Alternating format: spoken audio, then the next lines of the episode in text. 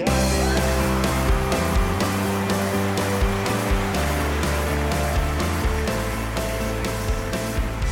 was very fulfilling to see that I could help a club player not only become a better player, but also become fitter or healthier. Then you start being part of someone's life. You become somebody very important to this person. Hello and welcome to Tennis Pal Chronicles, the podcast to feed your passion for all things tennis. I'm your host, Philip Kim, also known as the Director of Tennis for the City of Azusa in sunny Southern California. Hey everyone, Valerie Garcia. I'm also in sunny Southern California, and I'm just a crazy tennis fanatic. We're excited that this is our second podcast, and we're going to be continuing our interview with Coach Paolo Hexel. In part two, we hear how Coach Hexel evolves from college tennis to coaching professionals and serious juniors on the tour. He moves from the University of Tennessee at Martin to Florida, working with famous Miami Dolphins football coach Don Shula. And he eventually becomes the director of tennis at the Beverly Hills Country Club. In this episode, we also have more fan favorite reports recapping the U.S. Open action, including some new reports from fans of Rafa Nadal and Andy Murray. And stay tuned to the end to hear how you can win a free set of tennis strings. So Philip, I want to let you know, there's this app I just downloaded. It's on my phone. I have it on my homepage, on the first page, because it's the most important app I have. It's the Tennis Pal app. Have you heard of it? It's not the U.S. Open app? You know what? I have that one on the first page too. It's a close second, but it's not my number one. My number one is where I find my other tennis people, the ones that actually respond and talk back to me, because Roger's still not returning my calls.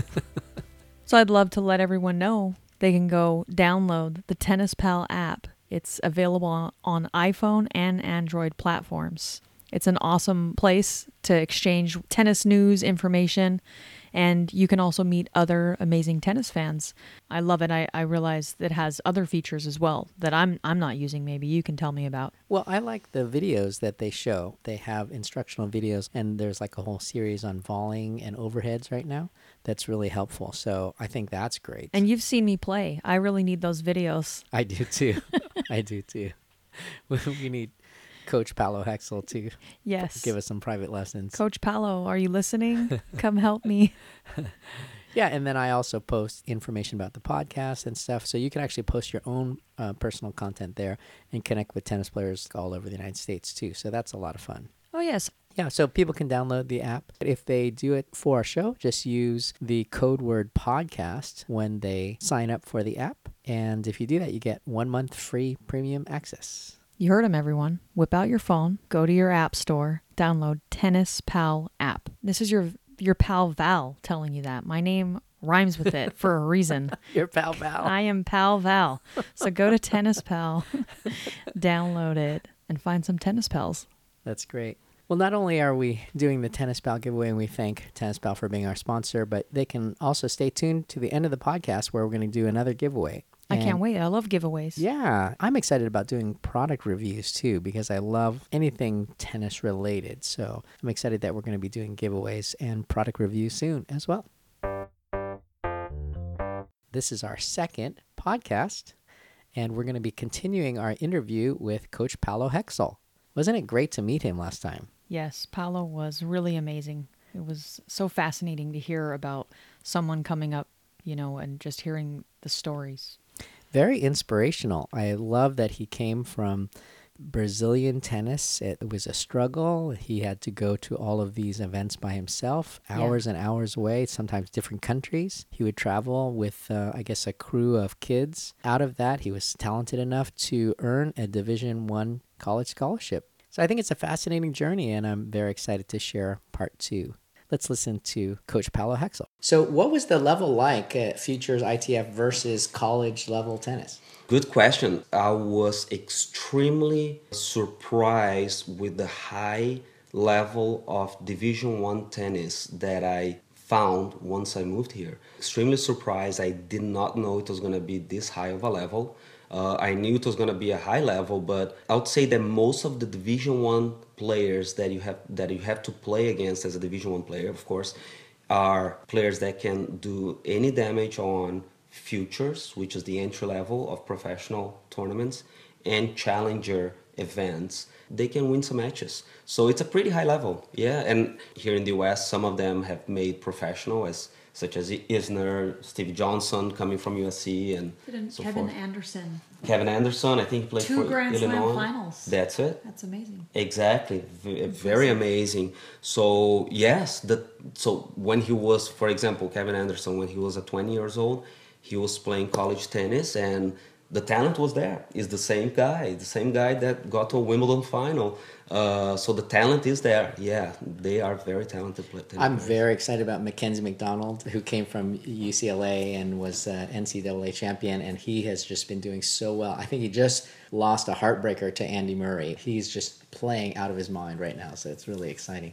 So it's great to hear that from you, college-level tennis is really high. And I wish we would get a lot more love for college-level tennis, because it is amazing games, amazing points and talent.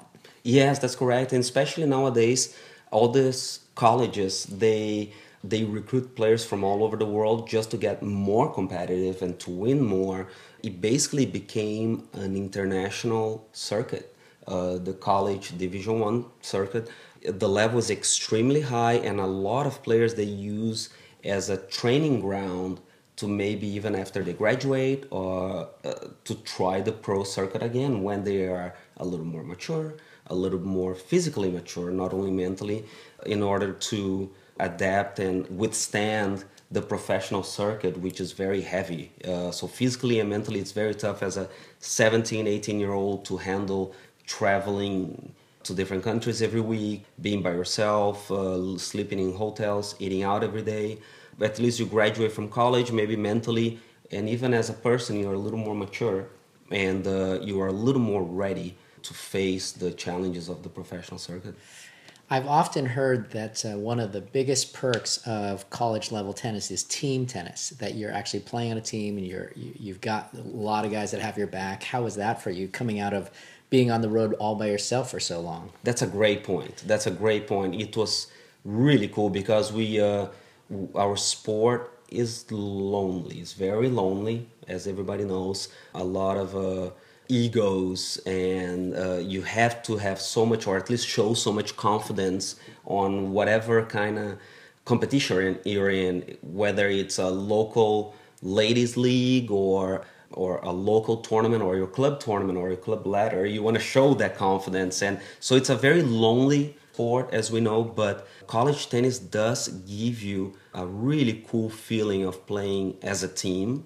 You do become a family with your teammates. I talk to, my teammates from school, from college up to this point, and they are in England, they are in Australia, they are in South Africa, all different parts of the world, and we're still connected.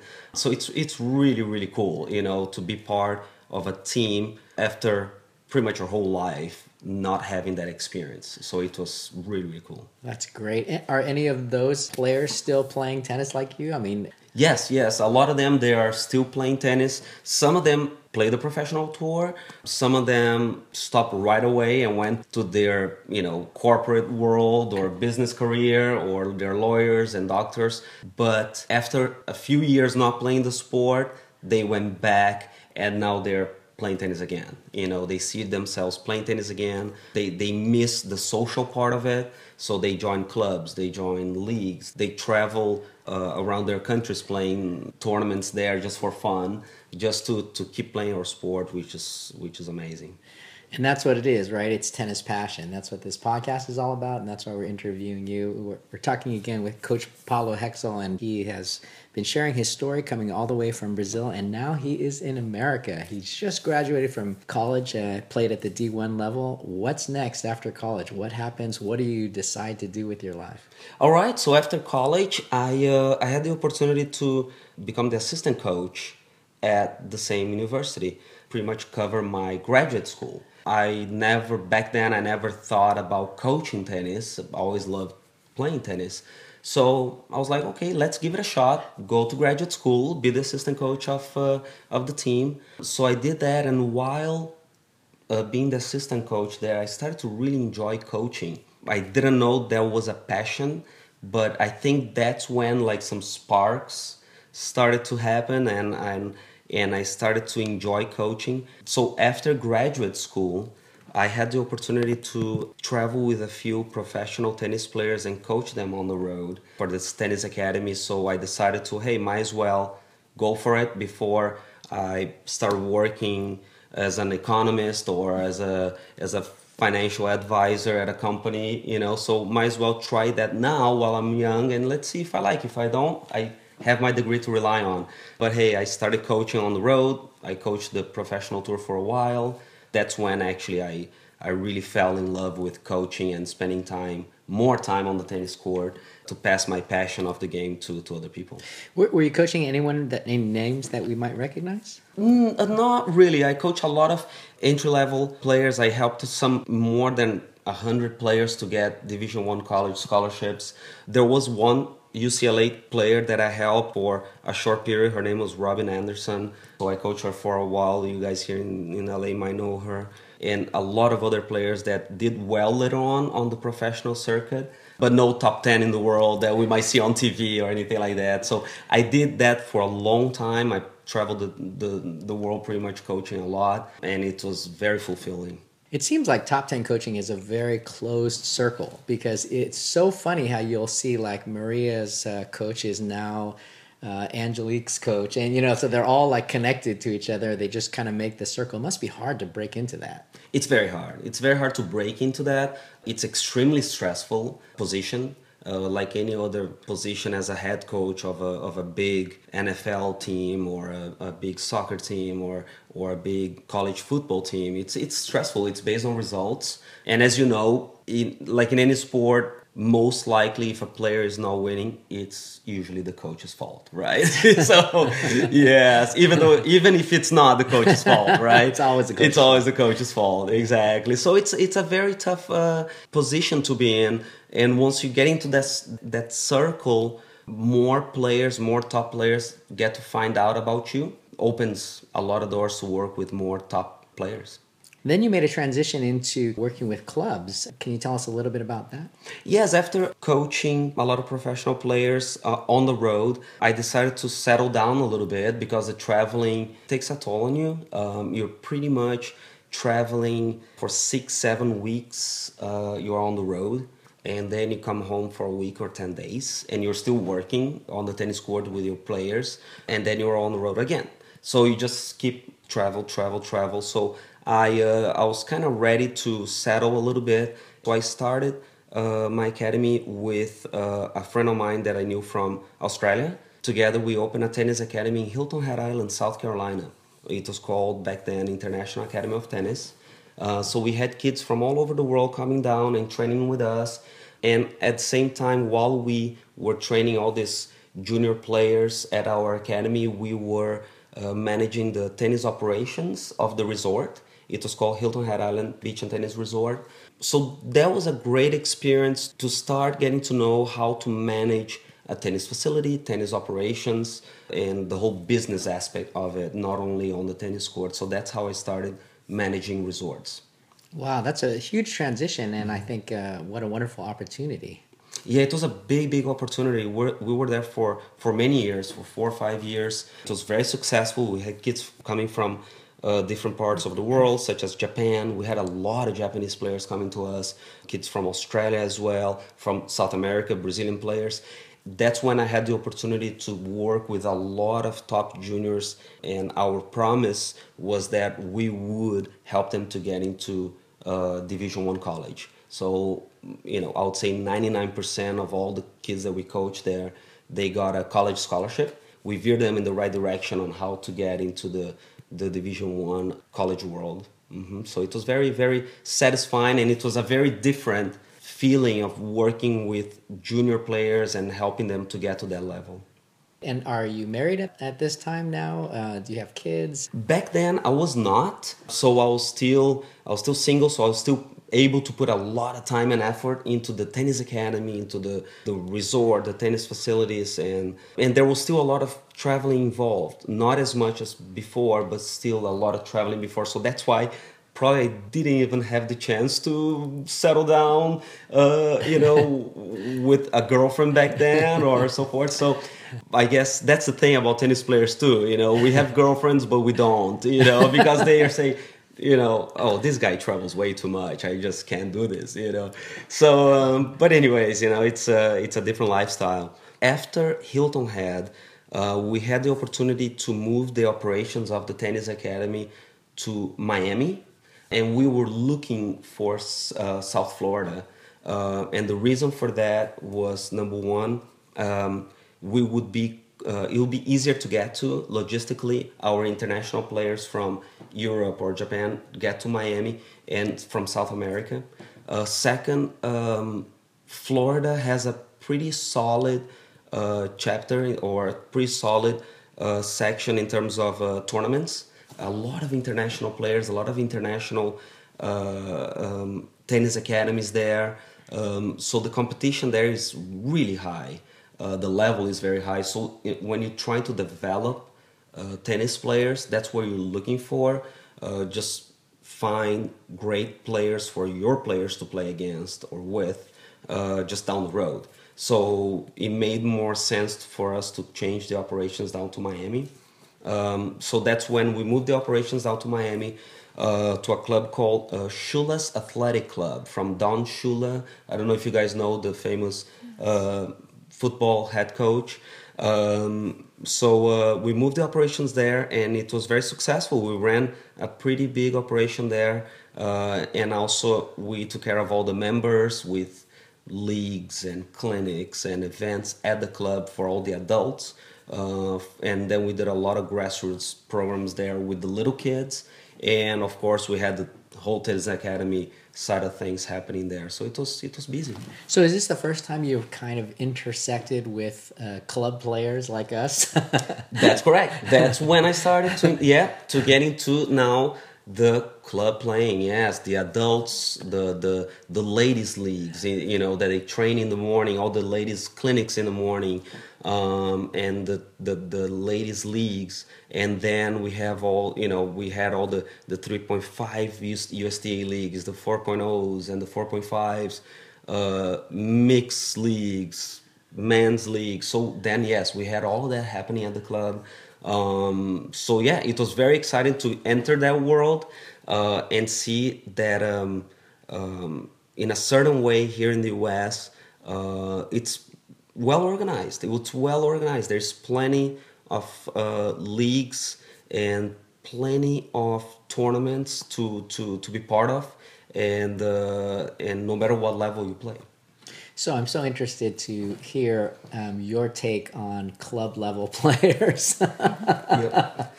I think we all suck, but so club level players. I mean, you came from all of this really intense professional level, and now you're trying to encourage people who are really just weekend warriors. I mean, what do you got to say to them? How can you help them? What was the biggest change that you saw? And it must have required a ton of patience too, I think. Yeah, that's correct. Yeah. And then I started to develop some skills that I didn't know I had, which was the patience, of course, and but then it was very fulfilling to see that I could help a club player not only become a better player, but also become fitter or healthier, and also get to meet more people. So then you start being part of someone's life, and you become somebody very important to this person, which is a member of the club, or even like a lady that is playing a league and she wants better results, but then she finds out that, hey, I'm getting fitter, I'm losing weight, I'm meeting some different ladies that we can get together on Friday nights and have a couple of glasses of wine. So so it started to, as you said, it started to open this whole new world for me, because before then, as we've mentioned right here on the podcast, it was all based on results and making better players and the competitive world. So it opened a different view for me as a coach, and trying to improve lives instead of just results. Yeah. Ah, that's a great spin. I would not have been as positive as that. But that was great. I love that you're so encouraging, and I can see how you're a really great coach. How does all of this tie into Tennis Pal? Because the reason that we met was because of Tennis Pal. Sure. As just to make a long story short, in Miami, I met my current wife. As you can see, I was a lot more settled. I was the tennis director at this place. I lived at the club pretty much, so I was very in Miami. So that was a good time to settle also personally. So I got married there, and she's from Miami. She's a tennis player. She play high school level. She can play okay tennis. I always make fun of her forehand grip that is like a super Western, but it's all good. We don't play much together because she is afraid that I'm going to start picking on her strokes a little bit, But it's fun. It's all fun. But yeah, so then as I transitioned to all the club world, I had the opportunity to come to LA, and I had a job opportunity here to be the tennis director at the Beverly Hills Country Club. So I took that position, and also my wife, she is in the advertising world, industry. So you guys, I'm not sure if everybody knows, but LA is a big hub for the advertising world. It's either LA or New York in the US. So we both had the opportunities to move to LA. So I moved to LA, and here I was fortunate enough to meet the Tennis Pal gurus, Halle Emrani, who is the head of the headmaster of the whole Tennis Pal concept. I met her here through tennis, and we've talked a lot, and I've been just fortunate enough to be able to be part of it. And share a little bit of my little expertise in tennis with some videos, this podcast that we're doing, and try to expand the app. Mm-hmm. And how great is it to have a digital age where tennis players can actually find each other on an app, where before it was so tough? It's tremendous. It's a super cool idea.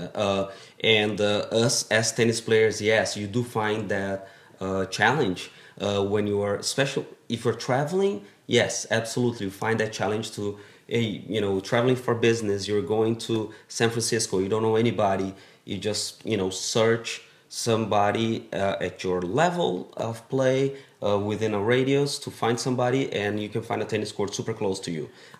So if you want to, you will find somebody to play tennis. So it really connects people. It's a social tool as well. And not only if you're traveling. A lot of times we do find a hard time to find people to play with in your own hometown. You know that there are tennis courts within 2-3 miles of your place or of your home. But a lot of times if you don't belong to a club, it's difficult to find players at your level, whether you are a beginner or intermediate or an advanced player. So it does connect people, and it's really easy to use, very user friendly. And as of now, I believe we have 15 or 16,000 members. So it's getting pretty big. So wherever you are, you will find somebody to play with. Yeah, I think I love what you said about going to Florida and having your players have a heavier competition. And just by being around that, it really increases your tennis because you're just forced to level up. And I think that apps like Tennis Pal and connecting with people who are maybe a level up, not just the same people you always play with, you know exactly where they're going to hit the ball, how they hit the ball.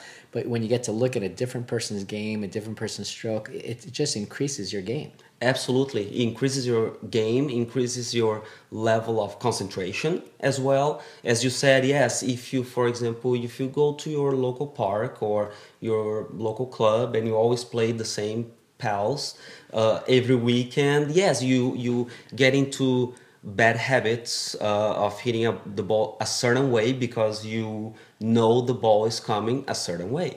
So you get into that little box, and it's difficult to get out of it and to improve your game. So it is fun to find different people to play with, and that's what our sport is all about. You know, find different people to play with and challenge yourself to get out there, play someone different, meet somebody new, and the least gonna happen is that maybe, hey, you're gonna sweat and you make a new friend. That sounds great. Yeah. You sound like an incredible coach, very inspirational. I think tennis in general is a great metaphor for life as well. Mm-hmm. What has tennis meant to you in your life? It seems like it's given you so much. Yes, it has given me everything. Yeah, absolutely. It opens so many doors. It's a sport that does open doors, as it happened to me. Even though I didn't reach great professional level or anything like that, it opened scholarship to go to college. It moved me out of my continent, you know, it moved me out of my country. It allowed me to meet different people, and also it allowed me to even help people to get fitter, healthier, to reach their own best at the sport, whether they were junior players, adults. Yeah, our sport is just incredible. Paolo, this has been amazing. What a great conversation we've had with you. Really enjoyed hearing your story and especially all the success. I know there has been a lot of ups and downs, just like in tennis, but you've overcome those challenges. You've risen to the occasion and done such a great job. I'm looking forward to getting out on the court and hitting with you right now, so that's going to be a lot of fun. Thank you so much for your time. You're so welcome. It was great being here. It was great meeting you guys. And I'm super excited about this new podcast. I'll be listening to it all the time. Thank you. Fantastic. Thanks.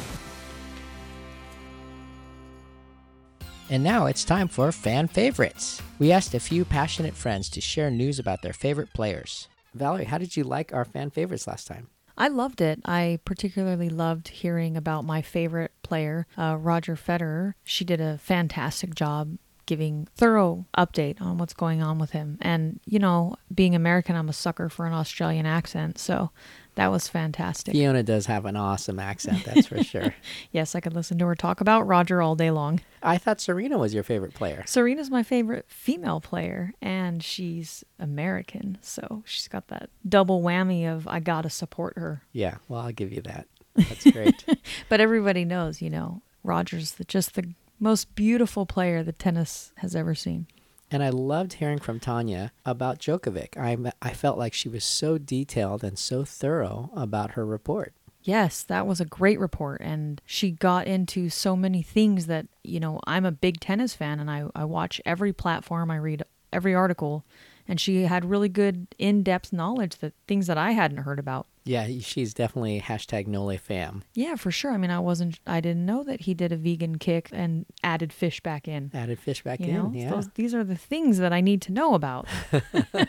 And you wonder why he's winning again. And boy, I don't know. It all sounds a bit fishy to me. So. Oh. All right, everyone, on that note. Yeah, there are so many other players, Valerie, that we should be covering. I mean, next-gen players that are coming up. Haeun Chung from Korea. Wow. I mean, he won the next-gen tournament. Yes. And he beat Djokovic at the Australian Open. What a run. That was a great match. I mean, he really showcased the future of tennis right there. So we're looking for you to become reporters for your favorite players. So please reach out to us. We would love to feature you and feature the news of your favorite player as well. So let's welcome back Fiona, Tanya, and Valerie with their fan favorite reports. Hi everyone, this is Fiona from Australia and I'm here with the Roger Federer fan report. So we're coming off of the back of the US Open, so I'll just talk about how Roger did there. As we know, going into the US Open, he had a pretty tough draw. He was projected to play Djokovic in the quarters, but in the first week, he came through against Nishioka and Pair, both in straight sets, and they were both pretty unassuming matches, so good signs to start. And then in the third round, he was up against Kyrgios, and the two have actually never completed a match without playing a tiebreak, but this was an exception to the rule, I guess. Roger defeated Kyrgios in straight sets, 6-4, 6-1, 7-5, and it was a good match. All of his weapons seemed to be working for him on the day, and he was even converting break points when necessary.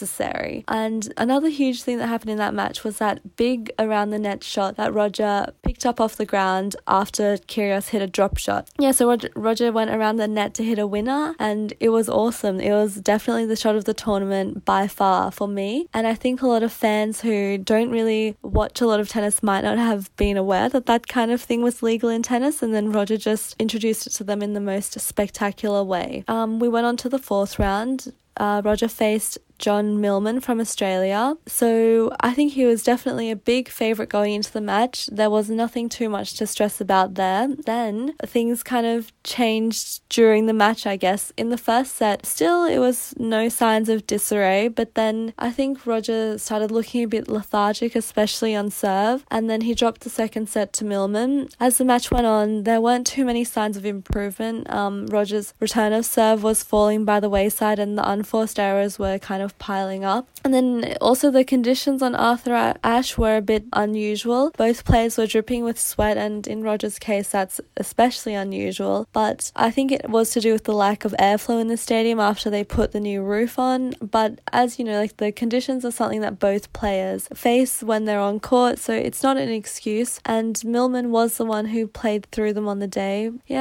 Roger lost in the fourth round of the US Open, and it was the sixth time in his career where he didn't get through the quarters. It wasn't great as a fantasy, that kind of thing, but as you know, the losses are always something that we have to deal with, and I think it kind of makes you realize that it's just a good opportunity to see him play, especially after 20 years on tour. We can't always be wanting victories and wishing for victories, but especially on the big stage, like at a slam, it's always going to hurt to see a loss. But now we have to look forward. We look forward to the rest of the season, and there's still a lot of great things to come. And especially coming up next week, there's a little bit of fun with the Laver Cup. It's a good way to kind of calm down after the last slam of the year. So Roger will be playing in Team Europe with Djokovic, Zverev, Dimitrov, Goffin and Edmund.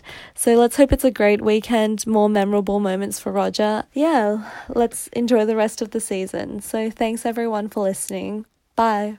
Hi, this is Tanya from Republic of Srpska video Novak Djokovic report. Serbian great sportsman Novak Djokovic did what nobody has ever done in the history of tennis. He wrote history by becoming the first player to win all 9 Masters 1000 tournaments with victory in Cincinnati. But stopping there wasn't even in the deepest part of his mind and heart. He came to New York full of confidence and ready to beat every opponent on his way. He fought against humans, but also against terrible heat. He beat them all. The last one who was standing in his way was Novak's great friend Juan Martin del Potro, and he defeated him too. This Djokovic's victory drew him level with his idol, legendary American Pete Sampras, on 14 Grand Slam titles.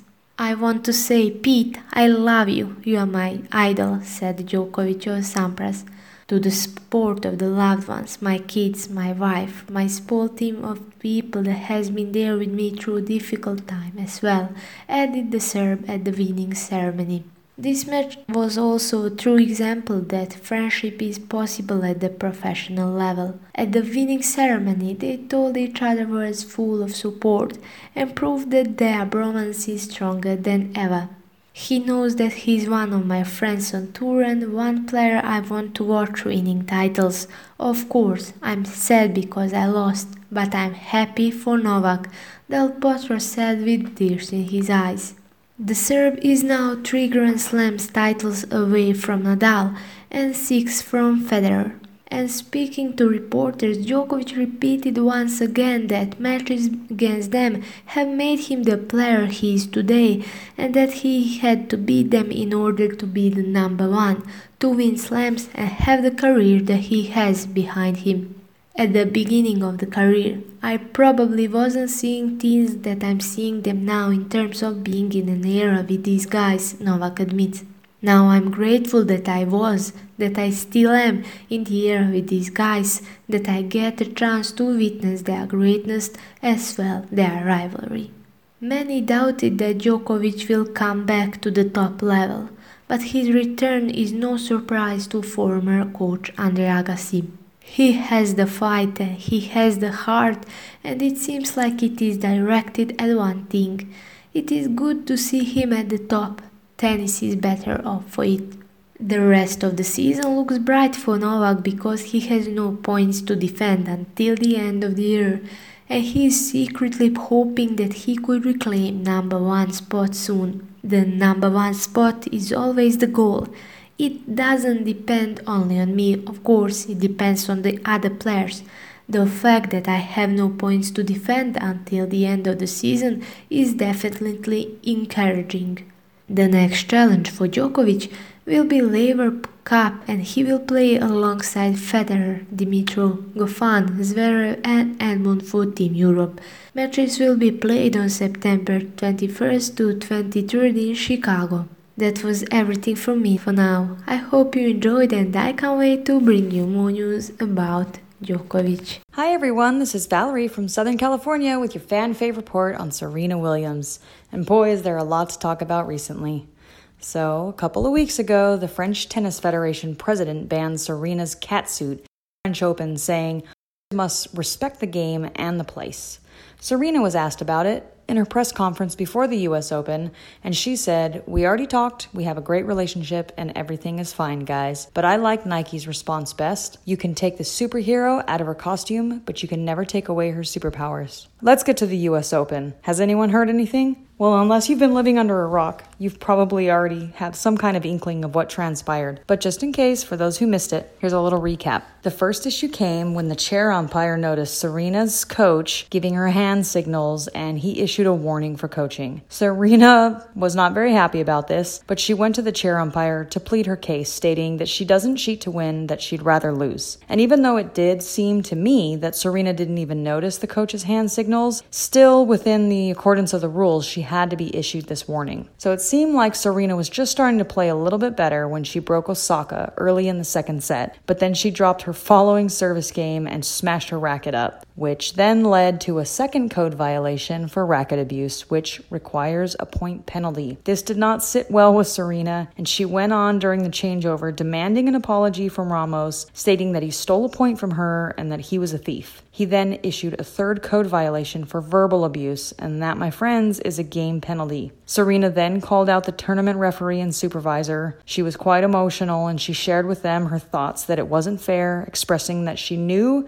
they couldn't change it, but she just wanted to make sure they knew how unfairly she was being treated. And anyone who has followed her career and knows what happened in 2004 and 2009 knows that there's a little bit of history there. So Serena was not able to make a comeback, and she did fall to Osaka 6-2, 6-4. And although she was quite worked up about the violations, once the match was over and it came time to shake hands, she was all class, and she showed why she's respected by so many. In her on-court interview, she dodged the questions and just stated a congratulatory statement to her opponent on a well-deserved title, and she asked the booing fans to look at the positive and show their love for Osaka's moment. Since the final, the tournament's referee's office fined Serena $17,000. But I don't think this is too upsetting. I've seen Serena's already back on Instagram posting videos of Olympia's new shiny shoes. Also, be sure to go check out Serena's awesome new Nike commercial showing video clips of her training with her father Richard when she was a young girl and flashing forward to her playing amazing points at the US Open as an adult. It's edited really well. It's just a great ad. And thank you so much for listening, guys. Keep tuning in to hear more updates on what is going on with our great champion's return to tennis, and let's all keep in mind that this is only Serena's 8th tournament since her return to the tour after giving birth to her first child, so we're really excited to see what's to come for the remainder of the year and the 2019 season. Hi everyone, this is Christine, recording from Budapest, Hungary.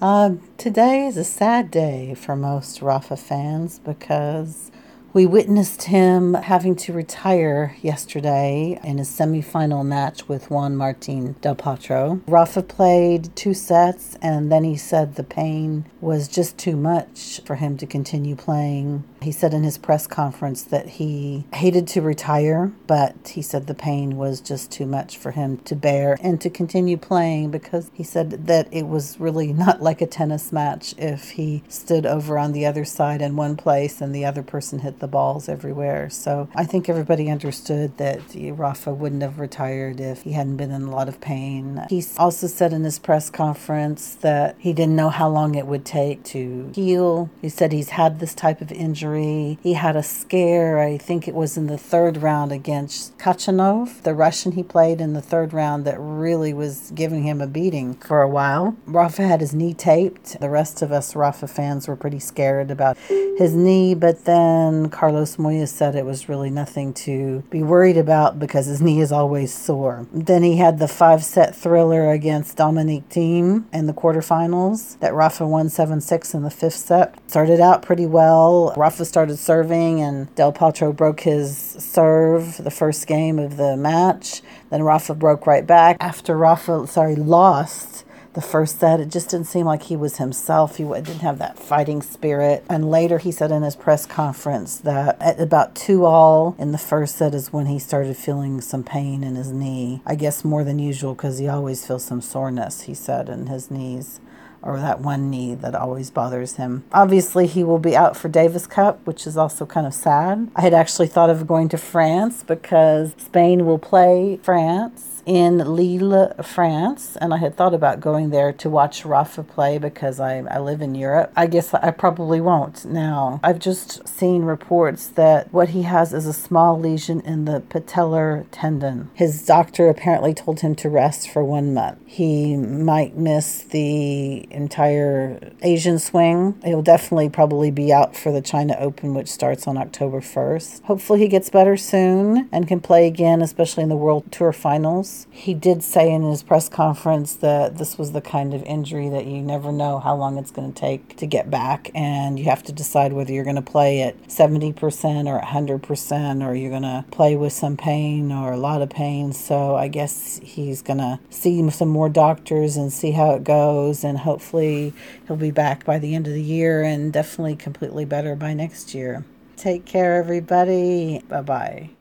Hello everyone, my name is Peter, and I'm a huge fan of Andy Murray. I'm here to bring you a recap of Andy's summer and his upcoming schedule. After missing Wimbledon, Andy Murray was slated to come back to tennis for the US Open Hardcourt Series in Washington at the City Open. In the first round, he beat the American sensation Mackenzie McDonald 3-6, 6-4, 7-5. This set up the second meeting of this year for fellow Brit Kyle Edmund and Andy, as they played earlier on grass in Eastbourne when Britain's new number one beat Andy 6-4, 6-4. This time, however, Andy was the victor, beating Kyle 7-6, 1-6, 6-4. The big-hitting Romanian, Marius Copil, was up next on August 2nd. I was up all night for this match, as it lasted 3 hours and 2 minutes, ending with Andy winning at 3:01 in the morning on my birthday, August 3rd. It was a joyous birthday present for me, and I was so happy he got through it. This was an incredibly emotional match for all Andy Murray fans, as we could feel the emotions he was going through. He was sobbing into his towel after the completion of this epic match. We all knew how much work he put in to get this win after rehabbing for so long. On Instagram, he posted a picture of his handshake with Marius Copil at the net and him crying into his towel. He captioned it with boring, miserable, no personality. Big heart, though. The late-night wear and tear took a toll on him, so he felt he had to withdraw from the City Open. He stated in his withdrawal, "I'm exhausted after playing so much over the last 4 days, having not competed on the hard courts for 18 months. I also need to be careful and to listen to my body as I come back from a long-term injury. I'm gutted not to be playing, and I'd like to thank the tournament and all the fans. There are a lot of positives to take from this week, so I'll take some time to rest and recover, and then head to Cincinnati early to prepare and get ready." At the Cincinnati Open, he looked good in practice. He was just moving a little slow to his left. I was at his first round match, rooting him on. Luca Pui was seeded 16th and is in the top 20, so this was a tough opponent for his first round. Luca Pui beat Andy 6-1, 1-6, 6-4. This match in the third got a lot closer to what Andy can do. In Andy's comeback to a major at the US Open, he faced James Duckworth of Australia in the first round. He beat him in 4 sets, 6-7, 6-3, 7-5, 6-3, in 3 hours and 17 minutes. In a match that lasted 3 hours and 23 minutes, Andy Murray played very well on his first time back at Arthur Ashe Stadium in the second round against Fernando Verdasco. He was beaten in 4 sets with a score of 5-7, 6-2, 4-6, 4-6, which was much tighter than the score might suggest. Andy Murray is scheduled as of now to play Shenzhen on September 24th, followed by Beijing. Andy has had great success in Asia and the fall hardcourts, and we are so hopeful for his improved form. This has been your court report for Andy Murray. Our tennis giveaway this episode is extra special. We are giving away a free set of Natural Gut tennis strings thanks to our friend Kevin at Natural Gut Wholesale. Just be the first person to sign up for the Tennis Pal app and use the promo code PODCAST in all capital letters when you're registering for the app. You can visit www.tennispalapp.com to download and join the tennis community. Let's congratulate our listener, Ryan Atkins, who was the winner from last episode. Thanks for listening, Ryan. I just want to thank everyone for listening to the podcast. I mean, I just can't believe that we actually have people listening to us, Valerie. Isn't that great? It's insane. Thought? We're just crazy, passionate tennis lovers, not lovers like you and me. Is he joking? Wait, why is that so funny? You guys may never know. Stay tuned. But we do love tennis, that's for sure. That's our show for this episode. Our next episode covers my trip to Sweden and playing out of the country for the first time, as well as a great conversation with Swedish tennis nerd Johannes Eriksson. Many thanks to Coach Paolo Hexel for his stories. You can find his website and contact info for all of our fan fave reporters in the show notes. Thanks, fan fave reporters. You guys are awesome. Show notes are located on lovesetmatch.net as well as on the Tennis Pal blog at tennispalapp.com. Special thanks to Halle and the whole team at Tennis Pal app for sponsoring this show. Thanks, guys, for listening, and thanks so much for your support.